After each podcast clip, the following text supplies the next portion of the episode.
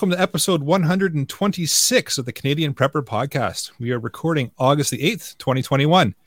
My name is Eric, the host of the show, based in Southern Ontario, hunter, target shooter, ham radio operator, and uh, there was something in there about me being something else, but I cut it out. Thanks, Ian. uh, based in Southern Ontario, I'm a hunter, target shooter, and I read that already. Um, I started a small preparedness company to help people get prepared and be able to look after themselves for at least 72 hours, if not longer. You know, I threw in a little bit there, and it completely destroys It, your it intro. completely, completely screwed me up there. Okay. Thanks, Sorry Ian. I appreciate that. It's great. Yes, that's what I do. Uh, Yeah, my name is Ian, happens. and I live on Vancouver Island. I'm a student preparedness target shooter at my farm's designated mediocre handyman. I'm Alan. I'm a safety trainer, first responder, security expert, and overall safety nerd. I'm Scott, uh, first responder, splitting my time between southern and northern Ontario. I like to learn things, and I don't accept that things will always carry on the way they are simply because it'd be convenient. And I'm Jeff. I'm based in Central Ontario. I'm a target shooter, soon to be ham radio operator, and general overall handyman. I'm Ben. I saying recently, I'm Ben. I recently resettled to a ranch in Arizona for better gun rights and uh, more freedom. I'm the author of the Wood Gasifier Builder's Bible, a step-by-step guide to making your own fuel from wood, so you can power through the rise and fall of world order. Because dark winter's coming, so be ready. Want to help to support the show? Keep the Canadian Prepper Podcast on the air? Buy some swag. We have both the Canadian Prepper Podcast t shirt and the tactical Velcro patch at prepperpodcast.ca. All proceeds help keep the lights on and the backup generator fueled with gasoline or wood gas. And if you're enjoying the show, please take a few minutes and like us on Facebook and submit a review on iTunes. Also, we want your feedback, good or bad, or just if there's a topic you want us to cover. You can email us at feedback at prepperpodcast.ca. All right, so we've got some powerful content for you in this episode. Uh, we're going to start off with some preparedness related news articles. Next, we'll let you know what we've done for preparedness, and then uh, we'll get into the main topic the uh, wood gasifier technology. So let's move into the news. Um, in things that surprise no one, Quebec is implementing a vaccine passport uh, that allows fully vaccinated people to have more freedom than others. Uh, our dear leader supports this concept and wants to roll it out over the rest of the country. Mm-hmm. So be prepared to show your papers or not do things that you could otherwise do because some people are more equal than others.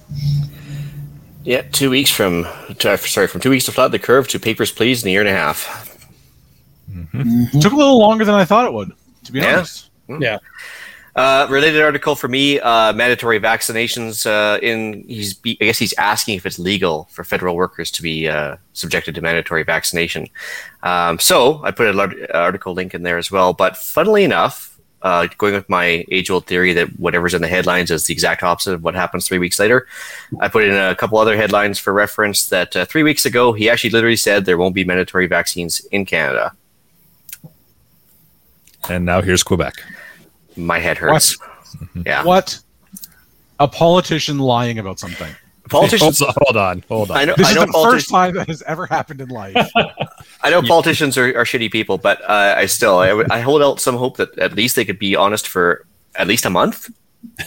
three three minutes and forty seconds, Eric, before you have to click the explicit button. Yeah, sorry about that. yeah, that's that's all right. I, I get it. It's fine. I'll check the box. Free reign on swearing now.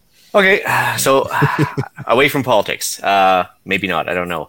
So six ships uh, in the space of a day and a half kind of lost control in the Gulf of Oman uh, within a very short time frame. So I think there was some. Uh, I can say it now. Fuckery from Iran, and so they they honestly I don't know what's going on, but I guess a bunch of oil tankers have uh, also just lost control and started veering towards shore and veering towards restricted waters and everything else. And they can't figure out what caused it, but all of them were preceded by a drone flying overhead the ship. Do you Funny think hacker when the times. helmsman wasn't able to do things, he was yelling out, "Oh man!" as that was happening? Maybe that's why they called the golf that, right? Uh, boy. that is bad. Uh, there's one Terrible, giant dad joke. Yeah. um, so yeah, interesting. I don't know what's going on with that, but uh, there's obviously some technology being tried, or you know, uh, potential wartime strategies being tested, or whatever. But interesting. Yeah. Yeah, that's all I had. All right, I've uh, I've got an article here that uh, I'm sure is going to set a few people off in the panel. Uh, vaccinated Americans can now enter Canada. Well, not now, as of Monday, so tomorrow can uh, enter Canada, but uh, Wow. vice versa, we still can't go. Yeah. So before the show, I asked Yeah. the guys if it was okay for us to do the same and go down to the states because you know Costco and uh, and uh, uh, well, as soon as I said no, I think Nope. my head had a minor minor stroke. I don't know Yeah. what it was, but it uh, it's I don't understand what how they can justify people traveling one direction but not the other. Right? You know, does COVID not recon- or recognize citizenship or something? I don't know. Yeah. Well, no, Who knows? If, if we don't, if, if we don't travel among them, we're not going to get sick. But if they travel among us, we're also not going to get sick for some for some reason. Ah, because science. Or just And, and there and there are people that come up here won't get sick and take it back down there. It's got to work like a check valve, I guess. Yeah. Okay. Gotcha. Yeah. That's all yet.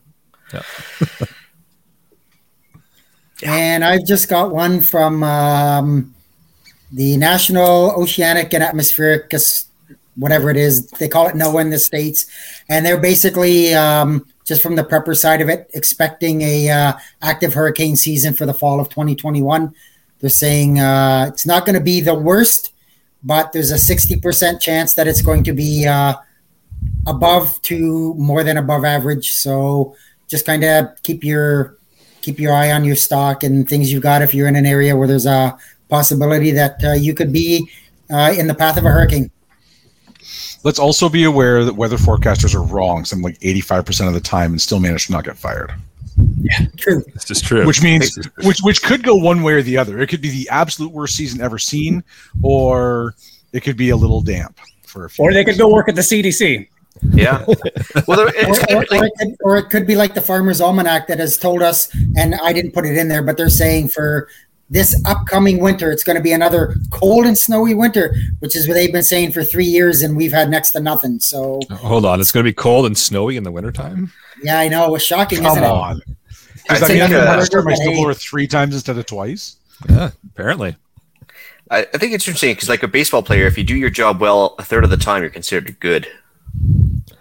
That is actually you considered above average. Yeah. hmm Yeah. I don't know. Fair enough.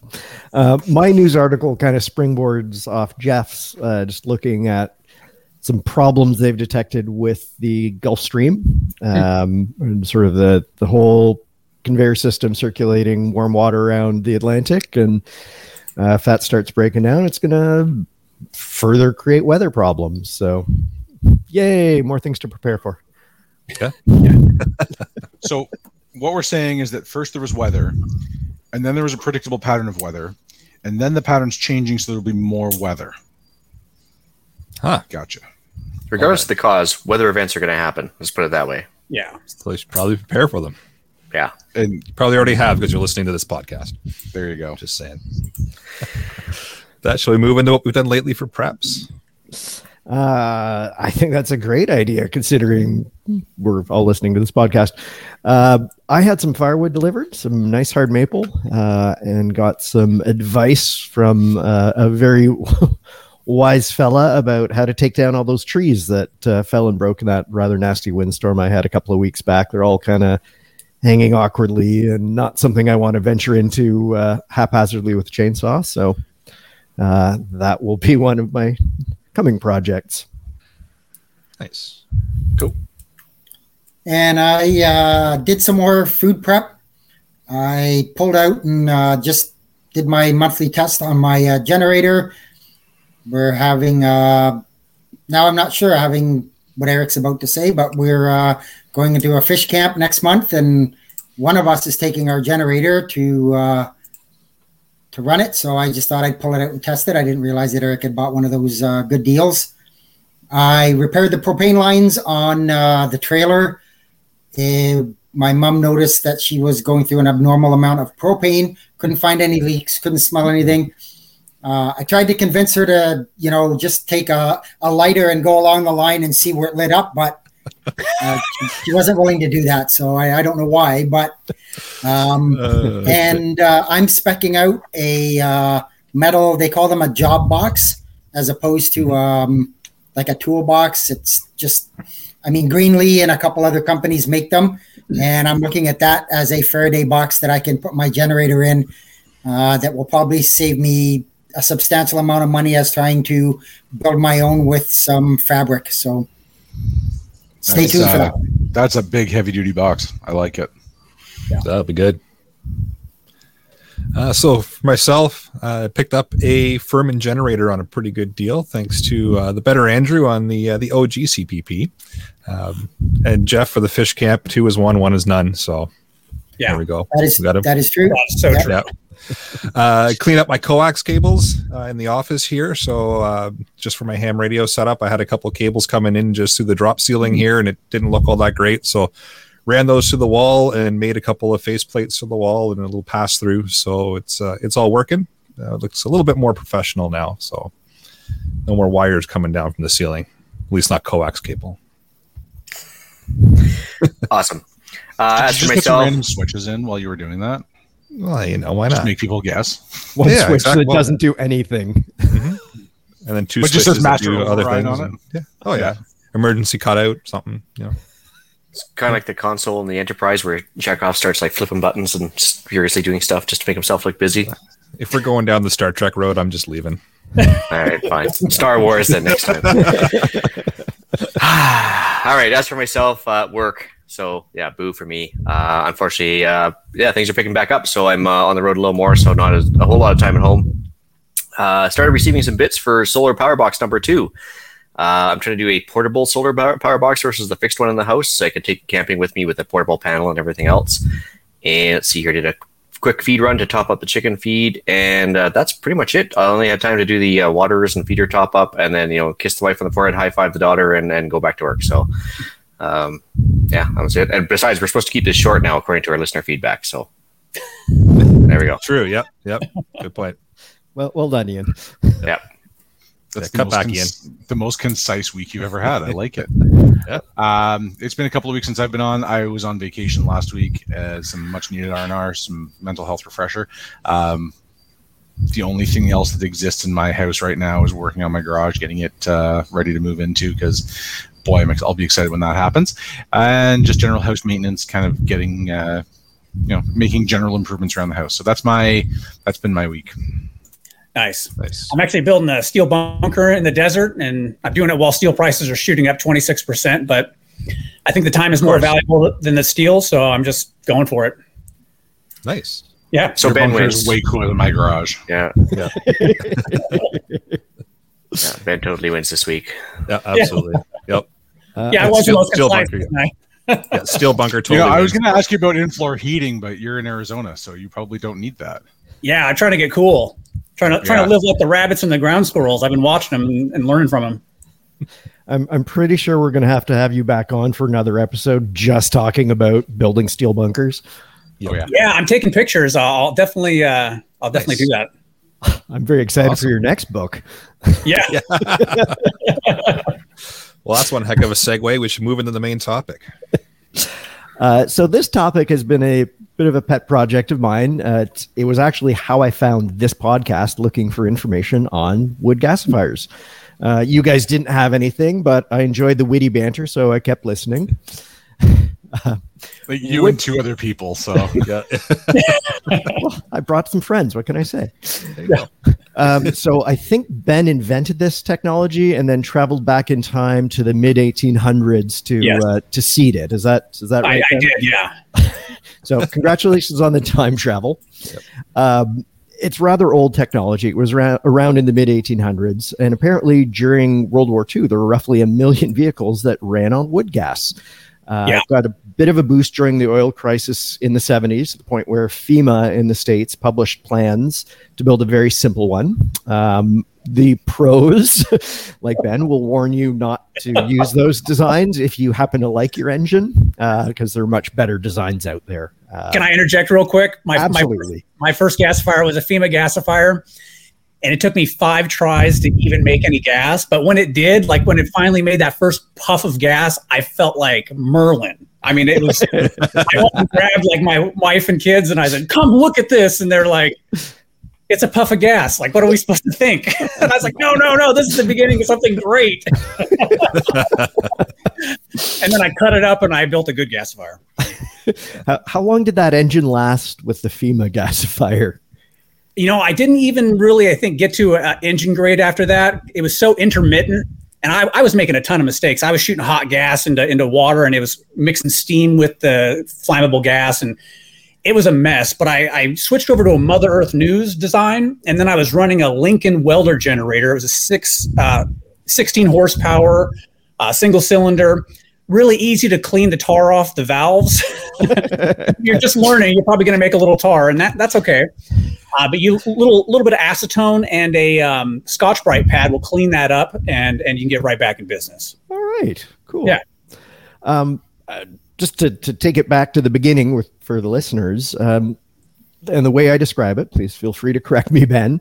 Yep. Um, when I'm describing wood gas, I tell people to picture a campfire right? We've all sort of sat watching the campfire, yeah. uh, and there's that you know little bit that shoots out of the end of a log. There's like a little jet of fire shooting out, right? And that's yeah.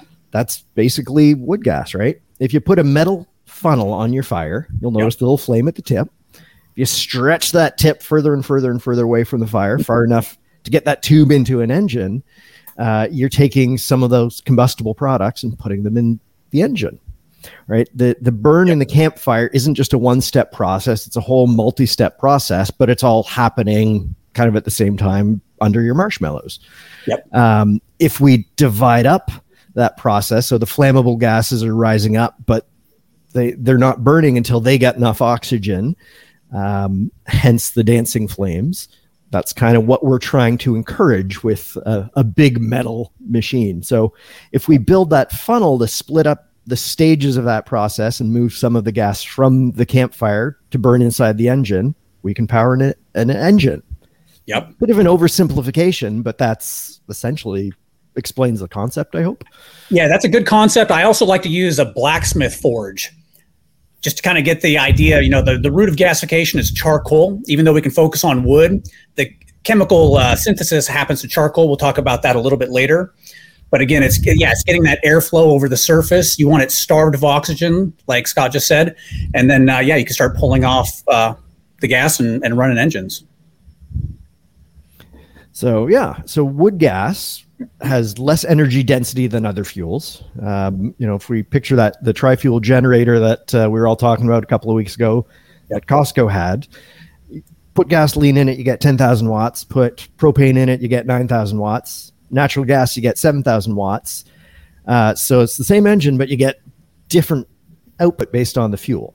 Yeah. So with wood gas, it'll vary depending on the what you're putting in, like a nice hard maple versus balsa wood. Yeah. Uh, but you know, as an estimate, let's say you get six thousand watts. Yep. Is that a, a, a safe number to kind of look at? Yeah, probably yeah, five to six thousand watts. If you wanted to add a little um, kind of blow or push to the, the air inlet, you probably get up to about 6,500 watts, kind of a little, little electric supercharger kind of deal.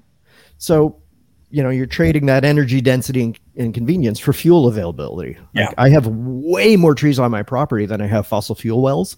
So to me, it just makes sense to be able to use that as a, um, as my fuel source. Uh, so it's really cool that smart people like Ben have refined a device to produce clean combustible gas with a high temperature, low oxygen burn. Uh, admittedly, most of what I know, uh, I learned about from Ben's book, The Wood Gasifier Builder's Bible.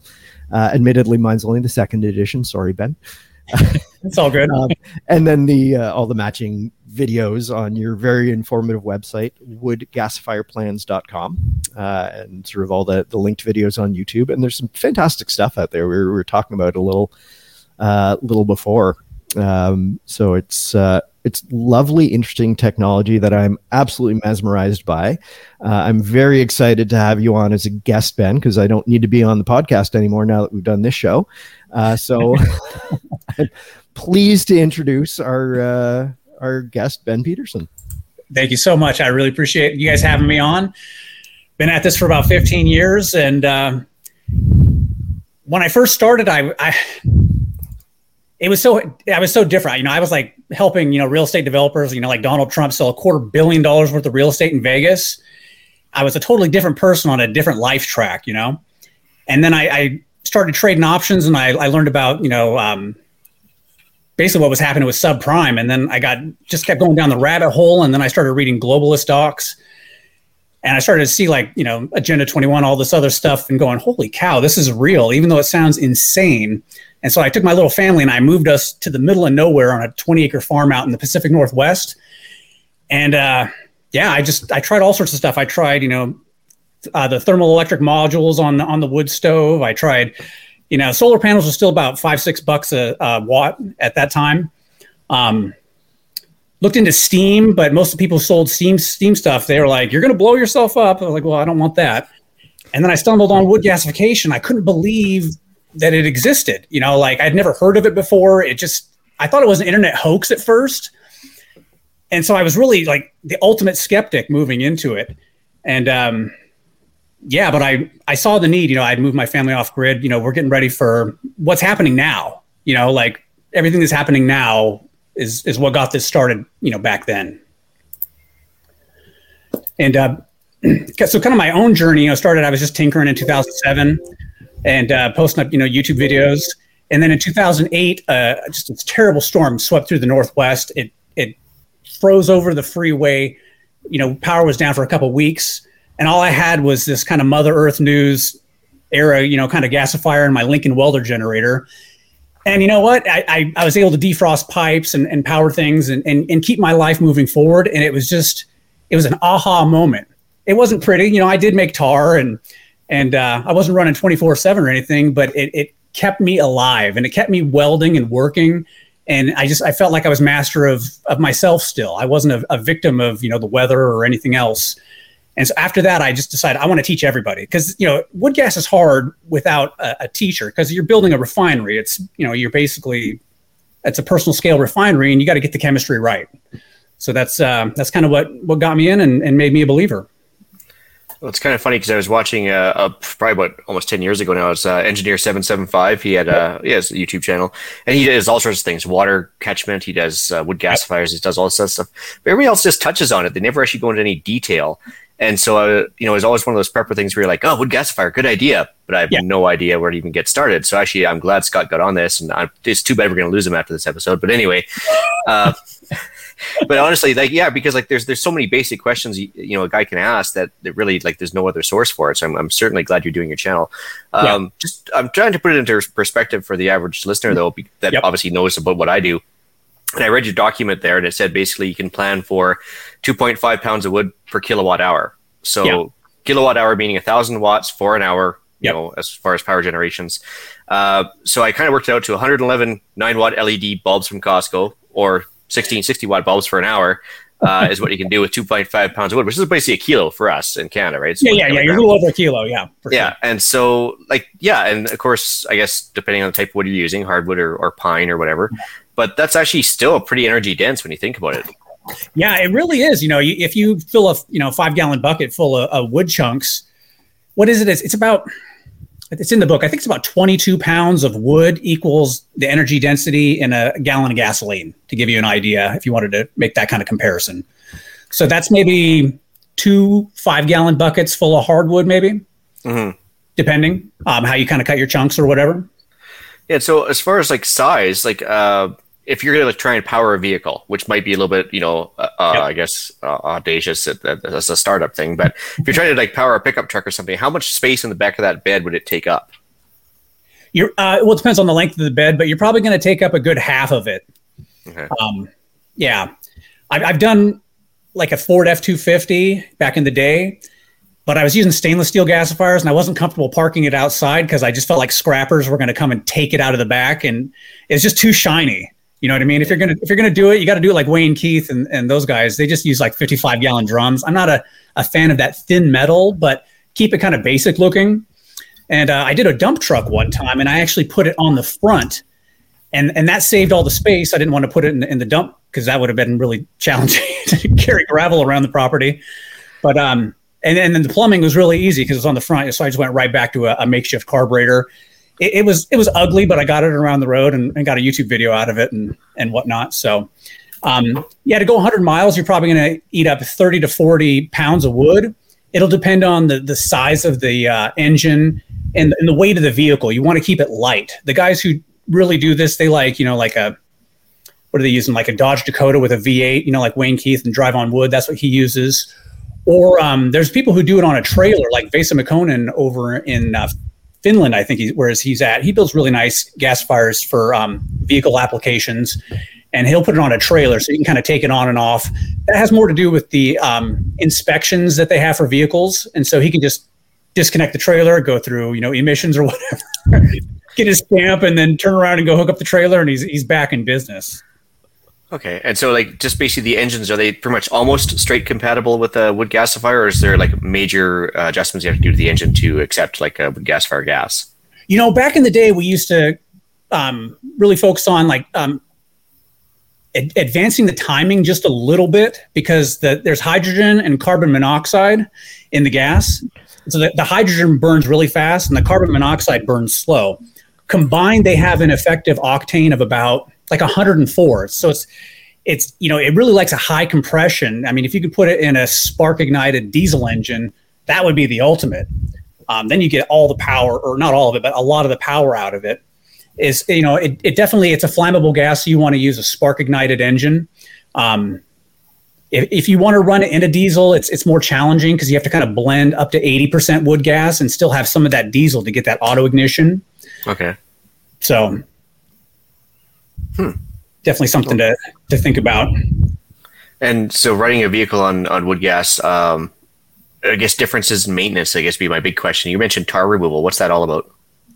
Well, ideally, when you have your system tuned in, you're not going to make tars, at least once you're up to operating temperature. And so you have a flare mode. Basically, kind of how it works is, you know, the first five minutes you're making wood smoke. And then it starts to get flammable. And as soon as it is, you want to light it just so you don't have to smell the smoke. And then um, right about 10 to 12 minutes in, it, the system's hot, you're ready to go, and you should be making a tar free gas. And, and at that point, then you send it to the engine and, and you start running, and, and everything should be good. Tar is something, you know, it can be design related for sure, but a lot of it's, you know, just kind of new user stuff. And um, and then just kind of sizing everything. You want the right size gasifier for the, the right size engine. And what I did in my book is I, I put a like a hearth sizing chart and so you know exactly the dimensions in the hearth where the chemical processes happen to, to um, pair the hearth with um, with you know with the right engine, whether it's stationary or vehicle or, or whatever your application is. Okay, could you could you like uh, equate kind of tar with uh, like creosote in a chimney for a wood stove? That's exactly what it is. So yeah. it's just incompletely combusted, um, you know, yeah, creosotes and, and, and oils. Um, you basically you're, you're, either not getting hot enough or there's not enough what's called residence time. It takes a little bit of time for that stuff to break down, depending on the temperature. Right about 1100 degrees Celsius, it tends to break down pretty quick. Hmm. There are designs that are more slow gasification where they might only go up to like 950, but they have a way of making the, the um, chemical process go slower. So it, it's fine, it works. And there are people who have more of like a fast gasification approach. They're just it's more of like a, a, a blacksmith um, forge. You know, you're just hitting it with as much air as possible, getting it just fast and loose, and and doing it that way. Whereas I guess with the gasifier, you want to kind of limit the airflow, I guess, to kind of keep it from turning from charcoal to open flame or something. Yeah, yeah, th- that's part of the hearth sizing because you want just enough oxygen coming in to get that partial oxidation, and and the effect of that is essentially just heating up the surface of the charcoal. And then what happens is the oils rise up into the hopper. They kind of circulate, and then the, vacuum of the engine or the blower pulls those kind of crude, smoky yellow oils down through this hot charcoal.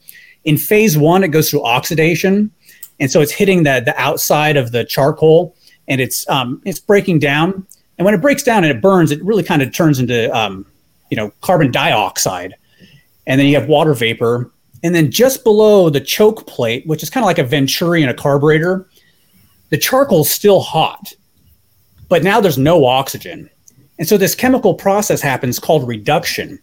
And the, the, the carbon has so much heat built up, it, it wants to burn so bad, it just starts ripping oxygen molecules off of anything it can get its hands on. So that charcoal in that environment, it'll it'll pull the oxygen molecule uh, out of water vapor, leaving the hydrogen for gas, and it'll pull an oxygen molecule off of CO2. And what that does is it um, it gives you carbon monoxide, which I know has you know terrible branding, but it's it's a clean burning fuel. And and then from that point you have a you should have a tar free gas, and then what you'll have is you'll have light um, soot. you know, just really fine, kind of micronic carbon dust. And we use uh, various types of filtration to filter that out. If you knock it down most of the way, it's, it's fine. If you get a little bit in your engine and your intake, it, you know, it'll burn fine.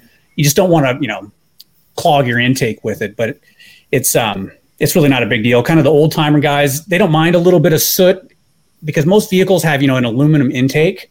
Yep. And that soot will actually coat the uh, surface in the aluminum intake and just give it a little bit extra protection. Yeah, I was gonna say because like there's got to be some sort of extra wear items or filters and stuff needed. So yeah, obviously a filter for the uh, the soot. Um, but if you're running a vehicle on wood gas, is there any other kind of maintenance issues that might pop up that, that way? Not really. Usually on a vehicle, those guys will run two filters. You have your like your main filter, and then you have what's called a plug stop filter, and that's like a fine polishing filter that's closer to your engine, and it's it's also there as a protection. If if your main filter fails for some reason, mm-hmm. the you know, the soot will rush through. It'll clog up that that that final filter. Your engine dies, and it says to you, "Hey, something's wrong," and you know then you got to fix it. cool. Um, yeah, the only, and the only other thing I had uh, been able to compare this to was the uh, the old Fischer Tropsch, Tropsch process back from uh, World War II when the Germans were trying to make synthetic gas. Um, just for listeners, I know you answered it to me, but uh, for the listeners, is that fairly similar to that process? Fischer Tropsch is just taking you know wood gas or synthesis gas, compressing it over a hot, usually an iron catalyst, and, and that'll switch the molecules around, and it goes from a very fine gas that's even finer than natural gas and uh, those carbon chains will start at, attaching to each other and create what's called long chains. And when those long chains fall in a, in a diesel range, they, they condense out into a clean diesel. And that's, that's the Fischer Tropsch process. It was used by South Africa during the time of apartheid because they were under fuel embargo.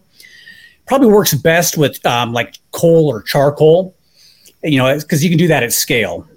Yeah. Or at least, at least the coal you can. Um, yeah, that, that that's kind of the that that's the gist of it. I, have done experiments with it, but it's you know the technical complexity. You know, you have to pay for a compressor, you have to have the energy for the compressor, you have to get hydrogen reduced catalyst, and so you can either buy that or you can use the hydrogen from your system to to reduce it down. It's just, it's a lot of complexity. I try not to dive into it because it's it's like eating a small crab. It's a lot of effort for just a very little bit of meat. yeah, no, I, I know the Germans were using coal because that's all they had at the time. But yeah, yeah, they did really well with it for sure. Yeah. Awesome. Um, I guess the other thing I was going to ask, so just when you do fill up a, a wood hopper with, uh, you know, the chunked up wood for the uh, the fueling process, you're trying to, re- uh, I guess, reduce the amount of oxygen coming in there to control the the outflow. Um, Is it possible to refuel on the go, like uh, you know, like the old trains where they don't pump thing and you know throw a couple shovelfuls in and stuff, um, or is it just like a kind of one and done? You have to start over from from scratch. Well, y- yes and no. yeah if you want a clean process that feels more civilized, it's better just to run a batch, let it cool down, and then fill it up later. If you open up the top while while it's running, what's going to happen is the suction is going to pull in fresh air and it's going to mix with all of that unrefined gas up in the hopper, and it's going to go poof. and maybe a couple chunks of little, you know, little couple, couple chunks of wood might even fly out. And you know, you can, you know, do that. You know, there's a little bit of smoke coming out, and you just you know you dump your wood in real quick and and, and put the lid down. I did at one point make um, basically kind of like a, a, valve, you know, where you could do that, but um, it took, took up so much space. It made the gasifier, you know, like half half a meter taller, and so it, I don't know, it, it, worked, but I, it, it's too much complexity. I'd like to keep things simple. Um, I find a lot of people they want to put all sorts of electronics on the gasifier to make it better, and, and I understand that, but I, I, really build for you know simplicity and and and ruggedness at all, if at all possible. For you know. Hmm. Well, that's awesome. Um, yeah, I'm just going to break because I know I, I, just realized I stole a question from Alan there. I'll let him go next, and then uh, I'll probably come back to you. Okay. Yeah, you did steal my question, Ian. Sorry, man. um, so this is totally foreign. Uh, uh, frankly, anytime Scott starts talking about gasifiers, I kind of tune out in yeah. anticipation of this of this video, so of this uh, episode. So, um, how do you switch between your fuel sources? So you've got an engine, um, it's running, it's normally setting, you know, normally running gasoline, and you want to switch to this wood gasifier. How do yeah. you like? How do you switch between sources? You have to go in, and what I like to do is I, I take off the carburetor I'll take the studs that go into the engine block and I'll I'll weld up something longer, and uh, I'll screw those studs back in. And I'm trying to create, I don't know, maybe like um, four to five centimeters of gap, and then I'll, I'll, put a like a T into the side in between the um, carburetor and the engine block, and um, and so I'll bring my wood gas in before the carburetor because I don't want any of that light soot going through the carburetor and, and plugging up any of the venturis. It's it'd be easier just to you know run it through the, the carburetor, but um, over time you're going to lose your gas functionality because those venturis will get you know clogged up. So in order to run dual fuel, I would um, put some sort of cap over the, the, the gasoline carburetor, and then I would open up like a valve to my my wood gas and um, and the air inlet should be as close to the intake as possible so you get good mixing and a quick startup time. One time I was experimenting and I moved the air intake a foot back. And so when I was starting the engine, it's just sitting there kind of choking on pure fuel and it couldn't ignite until, you know, that, that foot of travel was um, pre-mixed with oxygen and then and then it would run. So, so kind of lesson learned, keep the air intake as, as, as close to the um, actual engine intake as possible.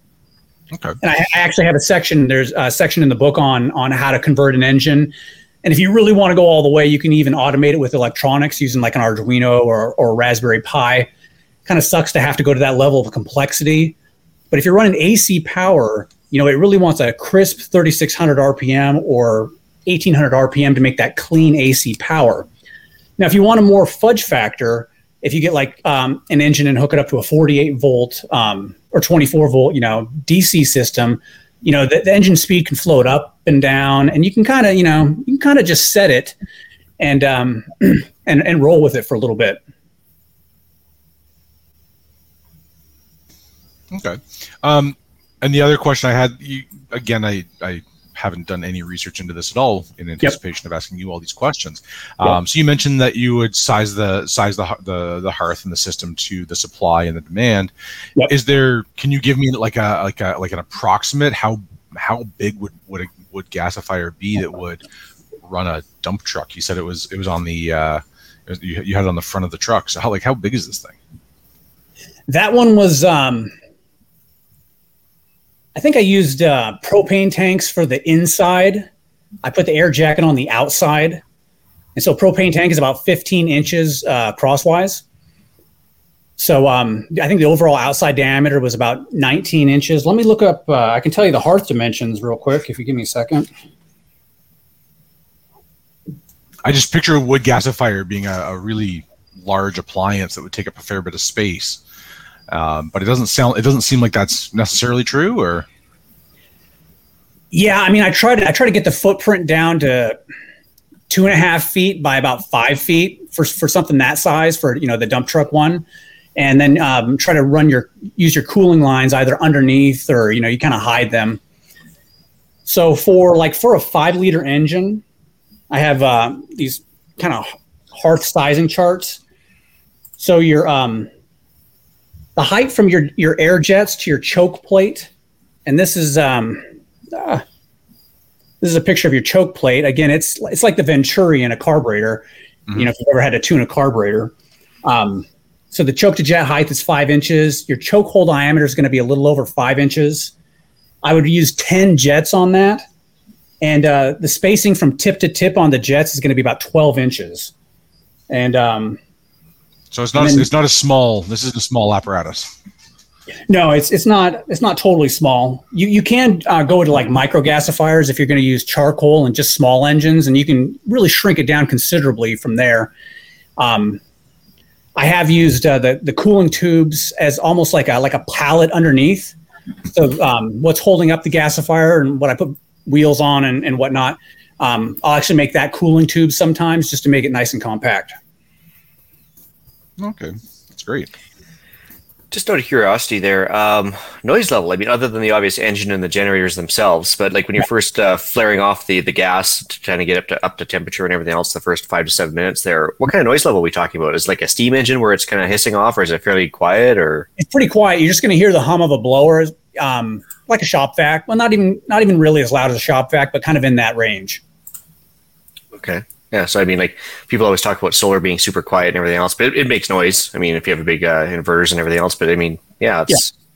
it's not exactly super loud. That's for sure. Yeah. Hmm. So um, let me uh, let me just kind of try to walk people through the the process as, as best I can from the beginning. Um, all, all of the all of the chemistry that happens happens with charcoal, and so what you'll find with wood gasifiers is they really work best with wood chunks because wood chunks break down into into chunky charcoal that you know you want it about the size of your your thumb and a bit larger. And so, you know, you could go and pick up branches from your property. This is the part I love. You just run it over a bandsaw, and now you have some, you know, chunky chunky wood. You put it in the in the gasifier, but you have to put charcoal in the um, in the um, hearth section first. And that way, when you're firing it up, you're shooting air into the charcoal just like a blacksmith's forge. And if you've ever seen a blacksmith's forge, it gets a nice red glow. And then the, the heat rising up breaks down the wood into the gases. And like I said before, the heat below the reduction breaks down those gases into a nice, clean, kind of polished gas. And to, to make this happen, um, what they developed in, during World War II and even before is something called a downdraft gasifier. That means the air is flowing down and the gas is flowing down and the feedstock is flowing down. That produces the, the most tar free gas possible. But the challenge is you have to prop that, that charcoal up so the, the gas can flow through. So what I do is um, I put it up on a grate and uh, that holds up the charcoal and then and the grate allows the gas to flow through and i make the grate shake just a little bit back and forth and it, it sifts the fine gray ash and lets it fall down into the ash cleanout port.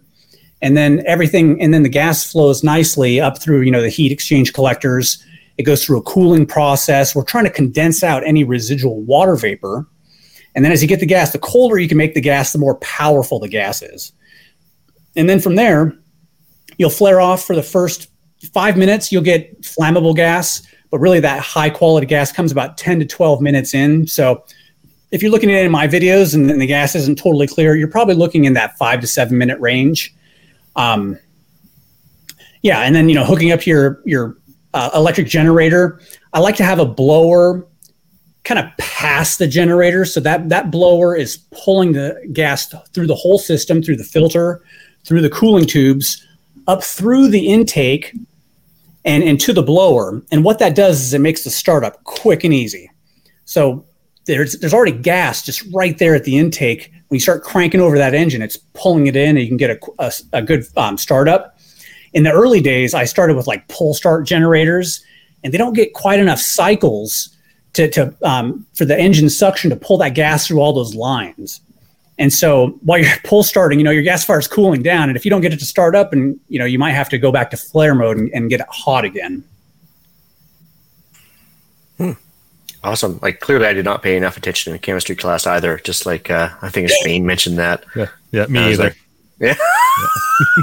yeah. I didn't take chemistry. I've just, I'm a fabricator by trade. I went like around the world and built really high end, you know, architectural metalwork like Vegas and cruise ships in Paris and, and stuff like that, or, or France on the coast.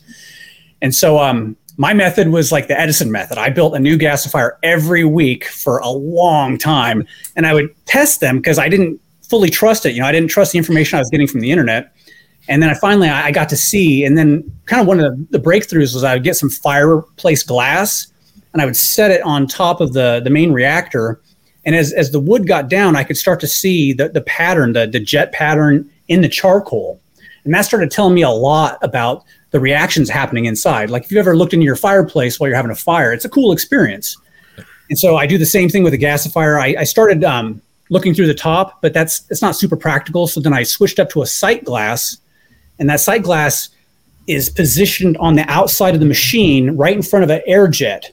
So you can look through the sight glass and and look right through the jet and see the color um, you know happening inside the hearth so you want it as close to kind of like white hot as possible you don't want it to get too dull and it tells you a lot about the velocity and, and the things that are happening inside or if, or if there's no charcoal at all you know you won't see any flame and that tells you okay some you know the machine's either empty or you know we have to uh, figure out what's wrong one of the, the main challenges with, with wood gasifiers and, and the pitfalls that grab people is um, trying to get the wood to fall down. It's releasing all these sticky oils.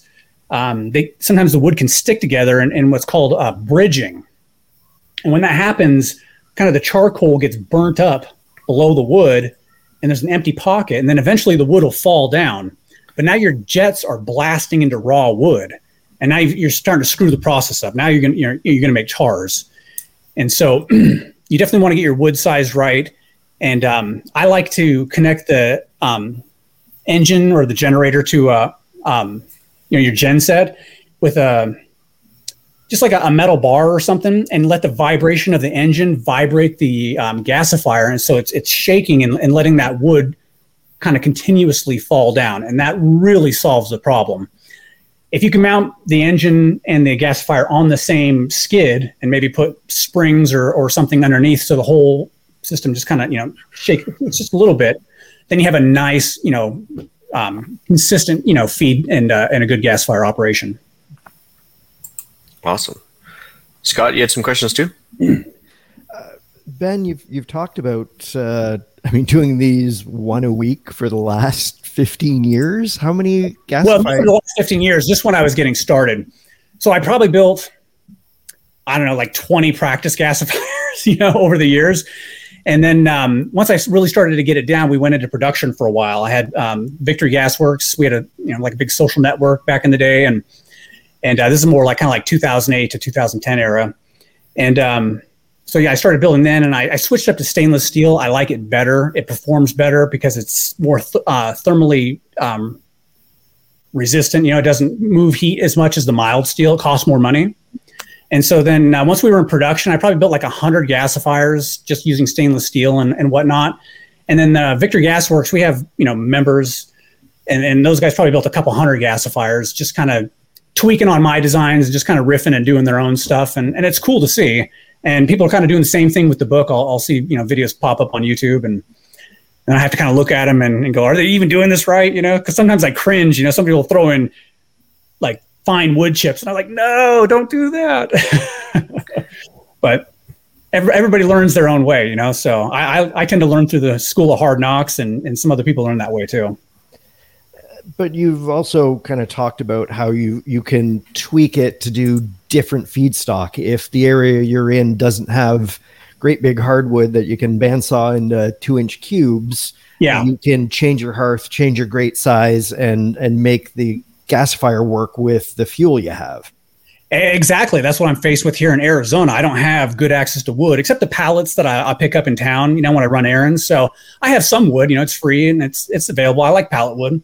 It's nice and dry. The one nice thing about Arizona, though, is the wood is so dry. You know, up in the Pacific Northwest, it's so wet. You know, trying to keep your wood dry, especially in the wintertime, oh, it's such a pain in the ass. Well, I used to build lots of you know, kind of heated. Um, you know wood chunk holders. I'd, I'd put an air jacket around something that had heat, and I'd use a blower to push that hot air up through the wood chunks to keep them nice and toasty dry. To work best, you really want it under 20%. There are ways to go with um, wetter wood. During World War II, this guy kind of accidentally developed something called a Monorator hopper. He was trying to, he was putting a, a wood fire on the front of a car and he had to shrink down the height so he could see and drive down the road. So he, he made this this hopper that was kind of short, but it was super wide. And and unbeknownst to him, he was creating convection currents inside. So the heat would rise up, the moisture would go out to the outer outer surfaces and be cold, and it would condense out and condense out that water. And so it was just kind of nice dry wood that was flowing down. And uh, he didn't he didn't realize for a long time why it was working. He just knew that it worked. So that, that's an you know I try to put some sort of extra skin like a Monorator on my hoppers, but it's really about getting that that thermal um, differential to get it one, one area of the, of the skin you know cold enough to condense water. Definitely works better in the wintertime than the summer. Very cool. Yeah. So as you know an aspiring prepper i want to end up with a wood gasifier powerful enough to run a generator yes. that can run a welder so that yes you know in bad times i yes. can make the next gasifier and i'll be king of the world yes what advice do you have for aspiring preppers to get into their first wood gasifier you know i would whatever you do, get get the best blower motor you can. What I, I did initially is I went out to the junkyard and I got a I wanted to run 12 volts, so I get a you know 12 volt fan motor out of a junk junk car. You know, cost 20 bucks. I'm patting myself on the back. I'm like, yeah, you know, I'm going to build a cheap gasifier. Well, those blowers are good for moving a volume of air, but they don't have the deep suction. You want the deep suction like a shop vac offers. You know, you get into something called water column, how much suction to move water up, say, an inch a column. And you want at least nine inches of water column. So that's a fairly good amount of suction. The place, um, I've, I've tried getting blower motors everywhere, you know, in the States, from China. China has the best deal, but man, it's so hard now with, you know, the container rates going up and whatnot um, so kind of my, my advice to somebody is to just find an old Craigslist shop vac or something like that, or leaf blower, just something to give you like a, some good strong suction to start. And then uh, I would look for used propane tanks, or if you have the money, a new propane tank is a way better, safer investment. But you want to get the, the tall tanks. They're in the states. They're called hundred pound tanks. Uh, they usually they used to cost about 120. Now they cost about 180 but it's you know eighth inch steel and it's rolled in a, in a in a cylinder, so it saves you so much fab time. So if you get the kind of the good housing to start, and then you get um, a good suction source to get it going, so you're getting that hot tar free gas. The next thing is it's it's it's so mundane, but it's so important. It's the grate. There's different styles of grates. You know, the grate is that thing that's holding up the charcoal. The gas is flowing down through the you know the grate slots, and you got to find some way to shake shake it just a little bit to get the ash to fall through, but you don't want to shake the heck out of your your um, charcoal because that just releases more soot into your gas stream that you got to filter out. Um, so you can do what's called a hanging grate. You can hang your grate on on uh, chains, and if you're a vehicle gasifier, the driving will kind of kind of bump it and move it around. Um, but for stationary, man, I, I probably designed like 20 different grates to, to get to the one I have now. And it uses a little, what's called a maker motor. You can pick these up for like 70 bucks. And a maker motor, um, just a little 12 volt motor, moves about 50 or 60 rotations per minute. And I'll use that for my grate. And I have it kind of on an oscillating, as, as the motor moves around, it reciprocating kind of has a reciprocal motion in the grate and it just shakes it. So I would I would get that. That's the that's the thing that's going to give you steady gas flow. If you just have a gasifier with just like a solid grate that's not moving, you'll get gas for about 15 minutes and then the ash will plug it up. So um, I, I, did that a number of times. I made that mistake lots and lots of times. But if you can just get a little bit of motion, it works good. I like to make it more intermittent. So um, you can get a relay from a company called customrelays.com and you can just tell them what you want. I want a on delay relay. I want something that's going to come on for three seconds or four seconds every you know three or four minutes and that's all you need you just need to come on for three seconds just do a little shake and then you know a couple minutes later it'll, it'll do it again so that's really you know, the maximum amount of automation you need but if you have those three things if you have a good grate if you have a good vacuum source and you have you know a good housing something that you can you know weld up and make airtight that's that's definitely the, the first place to start when I watch, you know, YouTube videos of other people's stuff, I, it's awesome that they're, you know, out building. But I look and I, I see kind of all the st- mistakes that I used to make. You know what I mean? And I have to bite my tongue not to critique them. but I, I don't want to come off like a dickhead, you know. So I just kind of mind my own business and don't say anything. Well, yeah, we have okay. We you call them we call them twenty pounders, hundred pounders up here as well. So I mean, uh, yeah, I mean, get used ones for sure off Craigslist or whatever, quite cheap. Uh, Bane yep. brings up some sage advice as well. He says, um, "Remember to cut the propane tanks underwater with scuba gear. That way, you don't blow out the shop windows." so, yeah, I guess used tanks are you got that probably got to purge them out with the get rid of the propane before you start cutting into them. But yeah, ideally, if you get them in a scrapyard, somebody's forced to cut them in half before they can put them into a scrapyard. So if you can find those scrap tanks, then um, somebody's already cut it for you, and that's going to be a lot safer. I have you know drained down full tanks and and pulled out the valve and filled it with water, and it's it's just kind of a stinky mess. I, I it's just way better if you can to um, you know buy a propane tank or or if you're building something small just for you know experiment. You know, you might be able to get like an old um, oxyacetylene tank or you know CO2 tank, something like that. You know, just a just a, a good solid housing. And and again, the, the seal is really important. So I'll, go to a company like McMaster Carr and I'll get um, silicone cord, either three quarters of an inch or, or one inch, and I'll use that for my seals. I seal the lid with that. I'll seal the um, you know the filter with that. Anything high temperature, then I use the fireplace, the braided uh, rope that you you know you put around the outside, Yep. and that's a pretty good seal on um, you know the ash clean out or, or anything um, kind of down in a, in a hot area. Awesome. Yeah.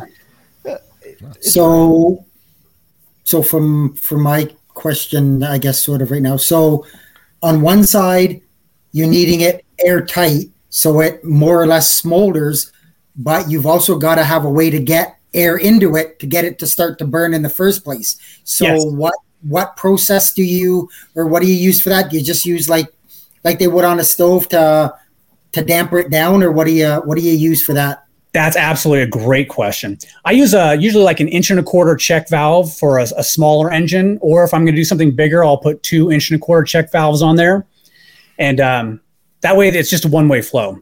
You can just flow the flow the air in, and um, and if you know the system needs to shut down, the, the the valve you know closes off, and you're not leaking smoke out everywhere, because you know you with with, with gasifiers you want to create a nice user experience.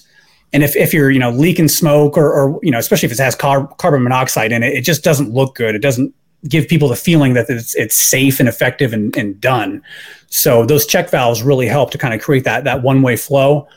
And then um, what I'll do on my lids is I'll put a, a spring load.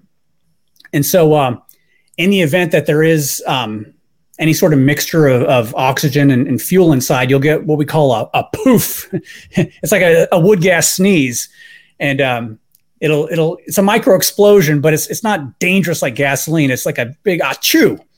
And if you let your um, your lids, you know, kind of rise up with a spring, you'll relieve that pressure safely.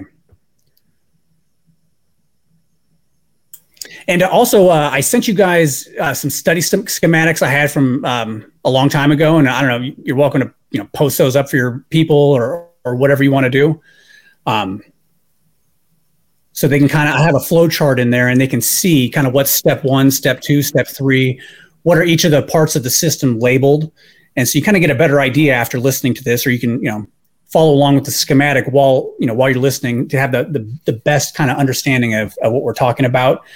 It's, um, it's kind of a challenging topic because you're trying to describe things to people sometimes that they, they don't have any prior knowledge of, you know, like whether it's chemistry or, or manufacturing or, or whatever. So, uh, you know, it, it's good to have as much help as possible. Appreciate that. What- I'll get them up on the website for everyone so they can see them. Nice. So, so do you do you have like like a lot of wood stoves? They they stick a thermometer on the on the the the pipe to tell you your temperature. Any of that? Do you have anything? Do you use anything like that? How do you know when it's up to uh, a decent temperature? Like, is it just the way that the the smoke isn't coming out the pipe anymore, or how do you how do you guess when when to when you when to cut it off so that you don't burn too much, but you're not cutting it off too early and it's not getting to temperature? Yeah, that's a great question. So, um, I used to put thermocouples on everything, so I, I know what the temperatures are. You know, like in in the um, combustion zone, you're going to be like a thousand C on up to, you know, like twelve hundred C. Um, and then as you get down below the choke plate, you'll get down to about 900 degrees centigrade.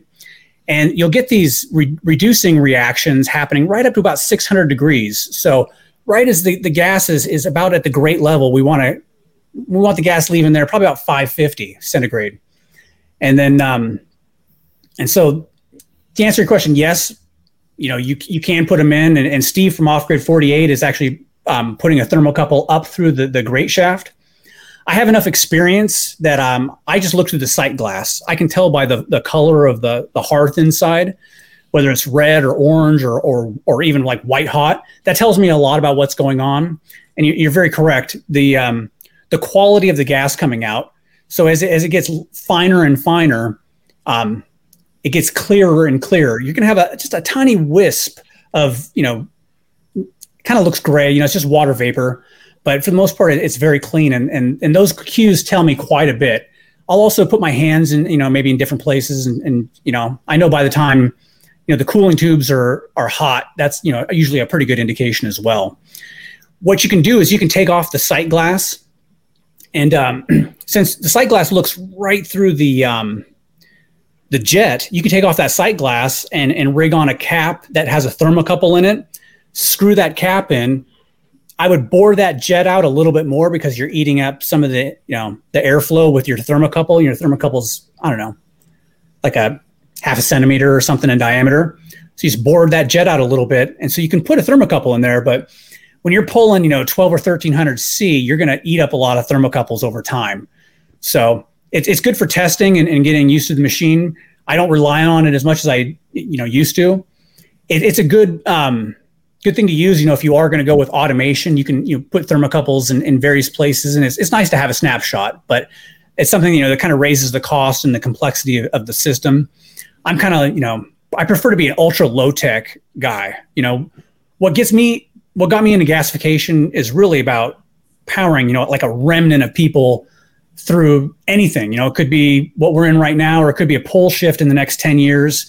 It has to be brute force simple in order to work, you know, in a low resource, you know, situation. So that's kind of the, the direction I've gone. A lot of other people have gone super high tech. And you, you could do that as long as your circuit boards are working, but you know, the minute you're not, what are you going to do?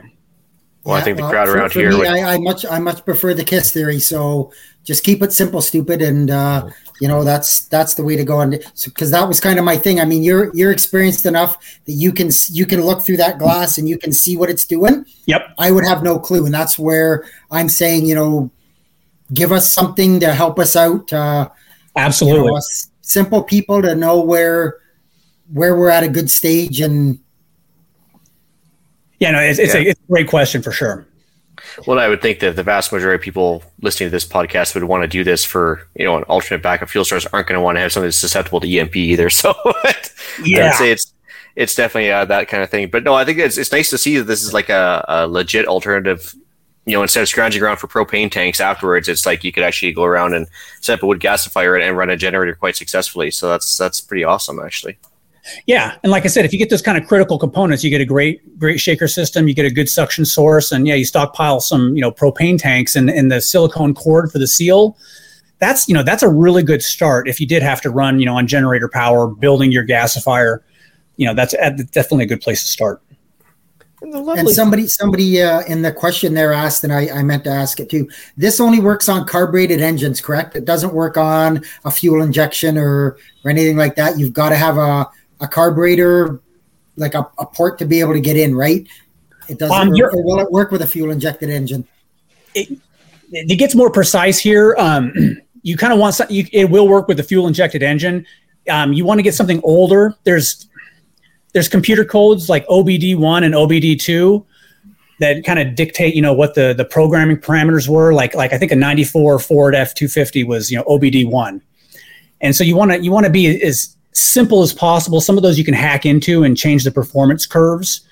So um fuel injection, you know, can be okay. It just it adds another layer of complexity. I would prefer to just have you know a wood gas inlet and and go carbureted, kind of for the whole EMP, you know, kind of scenario.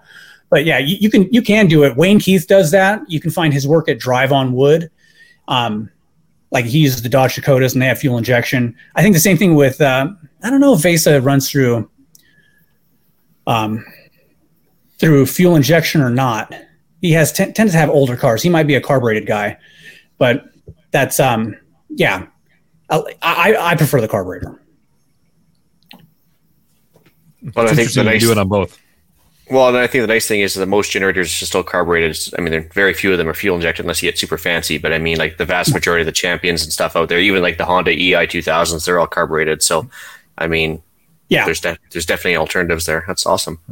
yeah, So I think, in uh, chat here's got a question. Yep. Uh, I just think in we covered it. regards to, I think we did, but uh, engine timing. I think you mentioned you do have to make some slight modifications. you know when we started out, that was kind of like what everybody was talking about, and, and we did it. You know, but I noticed people don't really do that so much anymore. I think everybody's kind of got enough wood gas hours now. We go, you know what?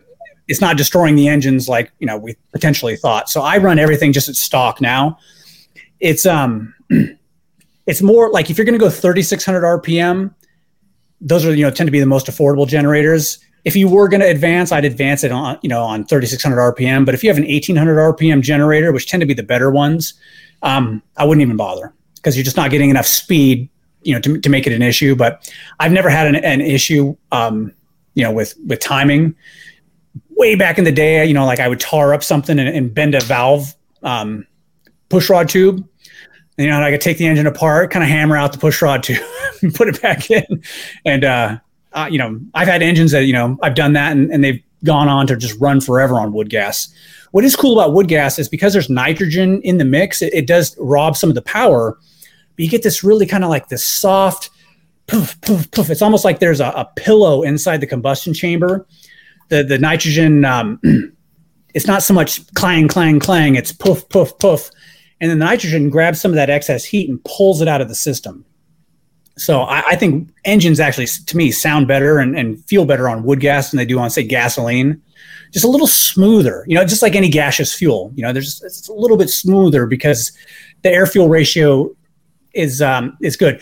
Also, I do want to touch on the air fuel ratio. So for propane, I think it's something like eight to one, whereas wood gas is one to one. So one unit of air to roughly one unit of wood gas. And, and so that gives you an idea, you know, it's, it's, it's the air fuel ratio is different enough. You kind of want your own intake system just for wood gas. And, uh, you know, I, like I said, I put plans for that in, in the book if you want to go that route. If, if you, if you get some practice with wood gas and you, and like I said earlier, you, you pull the gas right past the intake. So the, the gas is, is so close to getting into the cylinders, you get a nice quick startup. It's not a big deal to run just on wood gas. You know what I mean? You could just take the carburetor off and just run on wood gas. Um, you know, and it, it's real simple. You know, that's a, a, good start for driving around your neighborhood. I, I keep my carburetor in the trunk. if I had some engine problems, I'd, I, would unbolt that intake and put the carburetor back on to get home or something. But um, yeah, that's you know, something something to think about. Yeah, it doesn't give me a lot to vote. The, yeah. the lovely thing about your book, Ben, is it's all simple materials. Start with this propane tank easy to source materials. If you want the CAD files, you have those on your website so you can have yep. someone laser cut your yeah. steel so that it's easy for a, a, a beginner builder to manage. Yes. Yeah, people have, have loved the book. Um, I used to be kind of a snob. You know, I only build stainless steel gasifiers, but the average person isn't going to build a stainless steel gasifier. So I, I made I made the book, and I didn't know what people were going to think. I just I wanted to leave a lineage because I put so many thousands of hours in this. I was like, I have to hand this down or I'm going to feel really stupid. you know, putting all this time in, you know, I'll listen to the ex-wife bitch and moan about you're covered in creosote. you know, you stink like like carbon monoxide, you know. There there was a lot of trials and tribulations in those early days. And so I wanted, you know, to pass down the knowledge and, and, and try to move everybody forward. And um, yeah, I, I it, it's it's it's possible. You're going to probably have the best experience if you get a little team together. Trying to do it all on your own, if you're not a fabricator, it, it may be a little too much. But you know, you get a guy who understands 12 volt electronics from vehicles with a welder. You know, maybe some other person. You know, you could pool your resources, build a nice gasifier, get some experience. If it's not for you, just put it up on eBay. You know, try to get your money back, and you know, at least you tried. But I think once you're into it, you're really going to like it. It just it feels like magic. It feels like there's a crack in the matrix and you're like, wow, there are things that are that are possible that are just hidden under the surface. You know, like I lived in a logging town growing up and and was, everything was wood. But nobody knew this. You know, nobody said anything about uh, wood gasification. So, you know, it's it's there. It is possible. Don't underestimate it. it is you know you're you're taking on building a personal refinery. So I, I don't want to oversell it, but I did try to make it as easy as possible, and I've seen a lot of people build and, and be happy with it. So I think we're on the right track. That's awesome. Yeah. Very cool. Well, I guess uh, we should we should put a link for uh, Ben's book up in the uh, show notes as well, but we will certainly yep. do that. Yeah, nice. I've thrown it in the live chat a few times as well. Okay. Yeah. Um, with that, should we move on to the podcast challenge? Whew, it's a big one this week. Find something to create or buy something that uses wood. Commercial homemade, a rocket stove, a BioLite camp stove, a Kelly kettle, anything. I've been saving this for an hour and almost nine minutes now. Yeah, I know. Uh, burning How many times did he say producing CO and he didn't even like screech? He was Oh, muted. I did, but I was muted for the, enti- for the entire time for that specific reason. Please, please, please, anytime you are working around burning fuels, class A, class A combustibles, make sure that you have your carbon monoxide detector plugged in and that it is working because otherwise it will kill you. And it will suck Well- the entire time you are dying. And also, I would say have a hose with a nice little, you know, strong attachment on it, ready to uh, put out the fire that invariably is going to happen when I start building stuff. So, Eh, I don't really care about that. That, that. that keeps your local firefighters busy and they'll be happy. So Yeah. I care more about you dying than burning stuff down. Stuff is replaceable. People aren't. Yeah. Um, Fair enough. so yeah, that's my that's my. I, I- I had to calm myself through the rest through the last hour, but I think we're good to go now. Um, this is very We- we specifically creating carbon monoxide on purpose through incomplete combustion Yep. and then using it. Uh, if there is a leak in your system anywhere that can get into your occupiable space, it is going to do bad things to you. So just keep that keep that in the back of your mind when you're building your system. Yeah, if I could interject real quick, kind of um, people ask where's the best place to put a gasifier. If you have a shed away from your house and you, um, you know, you can put it kind of under the eave, give it a little space. You know, you don't want to heat up the back of the shed, but it's outdoors, it's, it's ventilated. You might want to put a, a metal cage around it just to keep anybody from nabbing it or you know stealing it because it's you know it might be kind of interesting. But that's usually a good place to put it and make sure there's no windows nearby because yeah, the carbon monoxide is an issue working next to these for years, especially in the beginning when I was just starting out, I, I did inhale a lot of carbon monoxide, and you feel hung over the next day. There's no doubt about it because it, it robs your blood's ability to um, bond with oxygen molecules, as I understand it. Yeah, so it bonds to the same sites in the hemoglobin, which is the red, your blood, red blood cells, bonds to the same sites as the oxygen does. Okay, yeah. 250 some odd times more effectively than oxygen. Oh, So wow. you're you're essentially suffocating internally Yeah. for a brief period of time. Yeah. Uh, which would be why you're feeling hungover. You you've just very simply had a lack of oxygen for a while and you're Yeah. exceptionally dehydrated at the, at the end. Well, there you go. For those with scorecards, uh, we made it 25 minutes before Ben mentioned carbon dioxide or monoxide. Sorry, It wasn't me. It- and it was not Alan. Yeah. Uh, Alan didn't mention it to an hour and about nine minutes in. So And that's got to be a record. that's totally pretty sure record. pretty sure it is. I'm pretty sure that's the latest I've ever mentioned CO in a in an episode. Well, with that, shall we move to deal of the week? All right. So we have uh, Ammo Canna Palooza at Princess Auto this week. So Better Andrew from uh, Patriot Podcast, who seems to be a regular contributor now, um, he pointed out the fact that they have two different sets of ammo cans on sale. Either uh, four pieces of the 30 cal ammo cans with a built-in shelf, or a assortment, uh, all both on for 29.99. Uh, yeah, it's a good deal, and it's good for building solar power generators and everything else, and you know carrying ammo for reasons. But Sounds like Princess Auto's getting more of my money. yeah, that's on until the uh, 15th, I think. So Nice. Right. We'll move into some shout outs. So, quick shout out to uh, Darren completing uh, more podcast challenges uh, 20, 27, 93. Uh, tried out Brazilian Jiu Jitsu classes, um, made and sold uh, choices in EDC, or made some solid choices in EDC, and uh, grew some produce and built a compost box with only hand tools. So, nice work. So he's the new Ian. He's now more of a keener than we Yeah. are. Yep. yeah, done. that's, that's pretty Way awesome. to go, way to go That's Darren. You'll be on the show next. Well, you're replacing Yeah. Scott now that Scott's gone. Yeah. Yeah. We're, we're taking applications since this will probably be Scott's last episode. Yeah.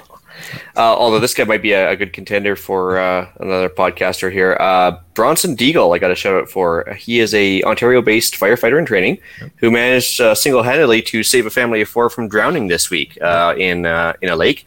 Uh, maybe using his giant gonads as a flotation device. I don't know, but like he was, So, He was- so he's a, he's a London firefighter. Actually, I, he's he's brand new, and I, I know the area where he where they were, um, and yeah, it's like it's nasty for riptides, and he uh, he phenomenal phenomenal effort, and um, yeah, just uh, I think he's I think London made the right choice by hiring him.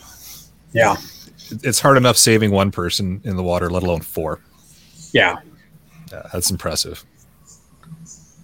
yeah. Uh, email iTunes reviews. Ooh. So we got one from Kyle. And Kyle says ideas for future podcasts fire safety for the home. Most people don't have the proper fire extinguisher, which includes size, type, and knowledge on how to use them.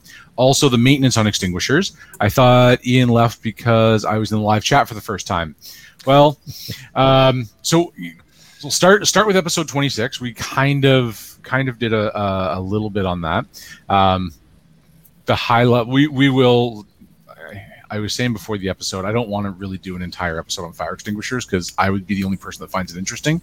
Um, but uh, there's there's a, there's a lot here. So the, in in short, sizing the right um, sizing the right extinguisher and getting the right type of extinguisher depends on the hazard that you're that you're coming across. So um, whether it's uh, most most extinguishers you would get for your house would be class C, which will which will cover your class A solids, your class B liquids, and live electrical that makes the most sense. Um, there's also a class D, which would be for flammable metals like magnesium, and a class K for oils and fats if you were somebody that had a really weird deep fryer setup on a consistent basis. Um, the high level maintenance, flip it upside down once a month, give it a quick shake, uh, keeps the keeps the powder inside from getting all cakey, and then inspect the outside for any visible damage. Make sure that the the the needle is in the green on the on the gauge, and if it doesn't have a needle, don't buy it. And then check the expiry date. They need to be hydro tested every I think 10 to 15 years, depending on the size of the manufacturer. So um, check on that and replace it before it needs time before it needs to be done. Do the same thing with your fire with your smoke detectors and your CO alarms. There, and when the fire extinguishers expire, get your kids to practice using them, and then yeah, you can absolutely. go refill them. Yep. Yeah. Um, and, so there's a uh, there's actually a company in there's well uh, because I'm because I'm local to London. Uh, there's a company here that actually just they do they'll take the, their old non-certifiable fire extinguishers and sell them for ten bucks filled. So you you can it, it, can't be certified. I mean, you can use it if you want to. You can keep it around, but they're they're perfect for practicing. Um, where you put your fire extinguisher, always put it between your sort your potential hazard, right? Your source of fire, usually in your kitchen, and your exit, so that you're on your way towards safety should you change your mind and decide that you you can't fight that fire or you grab your extinguisher you try to put it out it doesn't work at least you've got you, have got an area of refuge. So that's um, we can we can expand on that a little bit. We were actually talking about a, an episode that, coming up that we could uh, um, we could do a little bit more a little bit more into that without trying to take up a whole hour on shiny red things um, but that's a great. Uh, those are those are some great options, and then mostly we just kick you in out at random because it's fun sometimes. Yeah, yeah, and I'm antisocial, so I just left anyway. So, yeah. all right, come back though. Yeah, cool. Uh, I got one from Rome with two M's. Uh, it says, "Gentlemen, I want to thank you for putting on this podcast. It's become my favorite, so much so that I've gone back and listened to your entire Spotify catalog. Oh. Um, it is funny. Yeah, it is funny and informative without the "we are all going to die" on so many other prepper, prepper podcasts. Well, we could do that if you want. Well, we um, are going to sure. die, but we might as well have some fun in the meantime. Yeah, yeah everybody's, everybody's only got so many years to live. Uh, I found the news segment very interesting. Uh, that what we have done for preps is getting a little long. My apologies. yeah, uh, we'll do better. Uh, I have a, do have a few questions for the panel. He, he, he, must be in the he must be in the Ian and Hughes section of the podcast. Yeah, like those those those episodes were. Uh, you guys are totally competing. Yeah. yeah. Oh well. Uh, do I do have a few questions for the panel and a few suggestions for future shows. So one, here in the USA, once you get your tech license, the FCC can make unannounced and warrantless inspections. Uh, wow. Eric, you want to touch on that? Yeah, so um, I nerded out and actually copied the Radio Communications Act Section 8 into the show notes here. Don't worry, I'm not going to read it verbatim. So everybody calm down.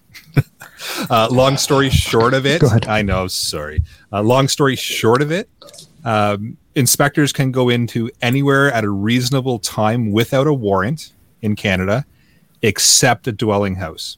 So hmm. your, your home. Um, a dwelling house, they require a warrant uh, to get that warrant, they need to have either already been turned away or have uh, reasonable grounds that they will be turned away if they go and ask for permission first. Uh, so they can apply for a search warrant for your house, but it has to be a search warrant. Um, they can come knock at your door and say, "Hey, let us in," and you can politely say, "Because Canadian, right? Please go away." Uh, but um, yeah, they uh, they can apply for a search warrant, but for a, for residents, long story short of it, they need that warrant. Um, they need to come and ask nicely, and you need to let them in, one or the other. So. But commercial building, yeah, they can just come in anytime they want warrantless to search. And that's uh, Section 8, uh, Radio Communications Act. All right, cool. Uh, he also part in asked, section seven about possession or Article seven possession by Her Majesty. That's kind of interesting. Yeah, I, I put a little tinfoil hat um, comment in here too about Section 7. So, uh, Her Majesty may assume and for any length of time retain possession of any radio station and things necessary for the uh, sufficient working of that station. So, yeah, read into that how you want. so proving once again we don't have property rights in this country. But Absolutely not. Yeah. All right. Uh, he also asked, what about the use of black powder firearms in the U.S. As long as it does not use a 209 primer, which is a shotgun primer, it is uh, not considered a firearm. Yeah. Well, uh, for once again, very rarely, Canada is better off than the states. Uh, we actually, believe it or not, if it's a matchlock, flintlock, or wheel lock, less than 500 feet per second, less than 10,000 kilojoules, and less than 20 millimeters, and smoothbore, uh, it is not a firearm. Um, actually, believe it or not, up until this recent uh, gun ban that we had, uh, we were actually allowed cannons, mortars, grenade launchers, and everything that were not considered firearms. No problem. and then also they introduced all these new restrictions. But uh, we've always been able to send guns through the mail, Riola guns or uh, flintlocks. Uh, but the good news is, yeah, like uh, black powder firearms, generally, if they're flintlock or, or don't use a primer, basically, so you can use a fuse if you want or whatever. Uh, yeah, it's not considered a firearm, but um, generally not used. There is black powder seasons for hunting around here, but yeah, I, there's not a big uptake on that for reasons that I just listed off, which sound ridiculous. Because I mean, you might as well just use a pellet gun at that point. I would, Um, I would genuinely like to go deer hunting with a cannon. Just see how it goes. yeah, you know, actually, I saw a guy at the range a little while ago. He'd actually taken a helicopter shaft, like a drive shaft, bored it out, and he turned it into a smoothbore 50 cal mini cannon with it with a, like a s- with a spring assist on it and everything. And it was fuse powered and, and smoothbore, so it was like not a firearm. Wow. I was like, That's awesome. yeah, I was like, that's pretty cool actually. And he was saying he was he was basically lobbing it at the hundred yard target and stuff. I was like, good for you, man. That's awesome. yeah. But he actually but he Wow. actually had to mount it into the the bench with a like lag bolts, or else it was going to fly backwards. But Huh. anyway, pretty cool nonetheless. Cool. Um, pot- possible future shows, he says. Uh, food that our ancestors used, such as pemmican, parched corn, hardtack, fruit cake. Joke Hey, I love fruitcake. I Yeah. really love fruitcake. Nobody likes that. Portable soup, uh, biltong, or beef jerky. So um, yeah, I mean, there's there's certainly we actually have Carmen coming on hopefully next week, and she sounds like this is right up her uh, her alley here. So um, yeah, there's certainly something we could cover off on the show there. And also, he mentions maybe what the pioneers took with them, um, taking a look at the Oregon Trail, the Mountain Men, or people that went over the Chilkoot Trail in the Yukon. Um, yeah, because they were allowed, they had to have a minimum of thousand pounds of gear, I do believe, over the pass, or else they weren't allowed to even go because they need to have a certain amount of survival gear. And um, yeah, it'd be interesting to see what they actually generally brought with them. Uh, just a little bit about himself. Uh, he's been prepping for a long time. We also have a dehydrator, a dehydrator, and have dehydrated just about anything you can think of. Also, a medium-sized freeze dryer, and we used a water bath and pressure canner. We're going to be trying retort canning soon uh, as the retort bags are delivered. Which I don't even know what that is, but I'm sure Carmen will tell us next week. Yeah. anyway, uh, thank you from Rome. That's pretty cool. Yeah. Those are some great ideas. I love I love some of these ideas. Well, we we can uh, expand on all of those. For sure. Yeah, no, for sure. Yeah, yeah, it's awesome. All right. Well, with that, I will bring episode 126 of the Canadian Prepper podcast to an end. Uh, you can find the podcast on iTunes, Podbean, Spotify, and of course, your favorite podcast app. Uh, please help us out. Submit a review. It does help other people find us. We do record these shows live on Facebook and YouTube. If you want an early peek at the show, please subscribe to the YouTube channel, Canadian Prepper Podcast, and click the notifications tab. That gives you an alert when we are going live. I'm sure Facebook is similar. If you want to get me, find me at Alan, that's with one L, at prepperpodcast.ca. And if you're looking for me, I play the Gray Man. Uh, you can just get me at feedback at prepperpodcast.ca. Yep. I know where to find you. I, I yeah, may you or can may come and not be. steal my stuff, right? yeah. Scott So may you- or may not be here. So, you know, feedback at prepperpodcast.ca. works I'm going to steal Scott from you guys, and uh, I'll Yeah. loan him back to you on occasion. Okay, that works. So if you guys want to follow along to uh, what we talked about today, this is the book. It's called The Wood Gasifier Builder's Bible. we have a bunch of videos on our YouTube channel. It's called Victory Gasworks. I have some of my old videos, but there's a reader I have named um, Steve from Off Grid 48. He just put 28 videos up, I think, step by step of a gasifier build, so you can watch it at home for free. He's like our my super reader, so definitely go to Victory Gasworks, and, and there's lots of free information there. And thank you so much for having me, guys. This is uh, it's been a really fun time. Actually, I'm super stoked. So thank you. Oh, it's been awesome. Yeah, thanks for coming out and sharing your information with everybody. Yeah. Um, if you want to reach Ian, you can uh, contact me directly at the island retreat at gmail.com or on Gab and Odysee at the Island Retreat. And you can also find me on Canadian Patriot Podcast, uh, which is on iTunes and YouTube, and in the Discord group, Canadian Patriot Podcast. Email us if you want an invite. Uh, there you can just find us discussing why government waste in society gives me gas. every week. Every week. I think that's the Oh. worst one yet, Ian. Dad jokes will come fast and furious for a while yet. Oh yeah. Yeah. not not has you all fired up. Oh, they, Like that would Oh, have been so much better. you could have told me that, That one been- before the show. Wow. Yeah, I, I would late. much rather do this live. Yeah. All right, you can uh, check out Rapid Survival at rapidsurvival.com. Uh, you can get me there on the live chat. Uh, you can also email me at feedback at prepperpodcast.ca. Uh, thanks for joining us this evening. And until next time, be prepared, stay safe. And keep learning.